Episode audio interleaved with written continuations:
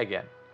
As we've now ended our first season of First Contact, we'd like to look back at a few moments from the first 10 episodes, as well as a few bloopers. We thank you all for listening to us this season. Christian will be back with another round of awesome guests soon.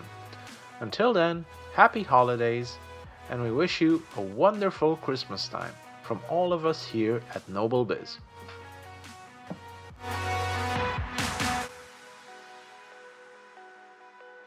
I know that's the whole thing. It's like, well, if I'm gonna go, I'm gonna go big. I'm, I'm gonna do it right. Hold on. There's a phone ringing in the background.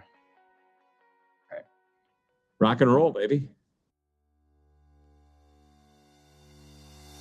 I found that this investment I talk about, about making the right decisions based upon knowing things all the time, making the right decisions because you're investing your time and effort, and and being open and candid and looking people in the eye.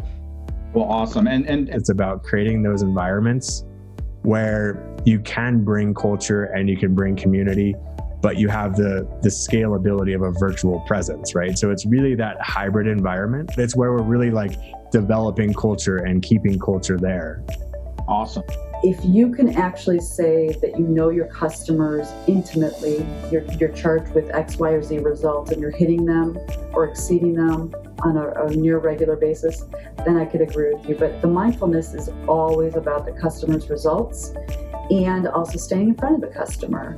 Well, that's awesome. I think it's about how we take care of each other as a team, right? So there's all this research today that now quantifies that the better the employee experience, the better the internal culture, the better the training, the support, the leadership, all of those things are are really critical to how the employee feels and that translates into directly what the customer experiences.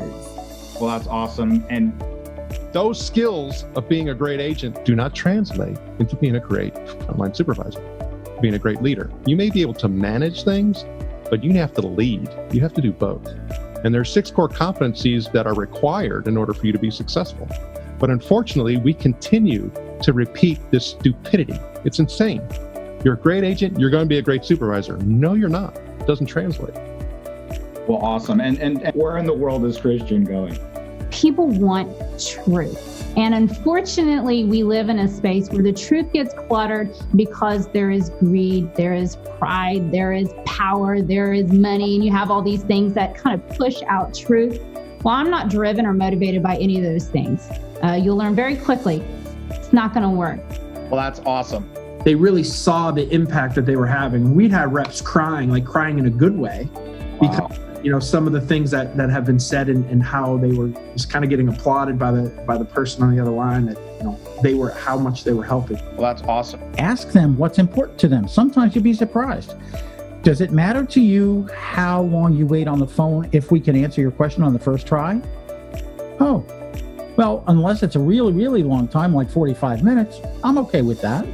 You might be surprised at what their answers might be. Well, that's awesome. you get somebody on the phone for the first time and they're trying to talk to you number one very few people answer their phone anymore so when you actually get a live person on the phone you're like uh, oh crap they answered the phone now what do i say Well, that's awesome. The simplest of simple ideas has been around for a while, and some com- companies just executed it better than others. And that is have the real quick, simple, seamless connection to a human being when there's a problem.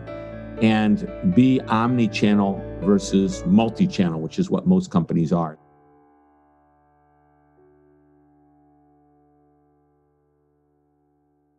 Well, that's awesome.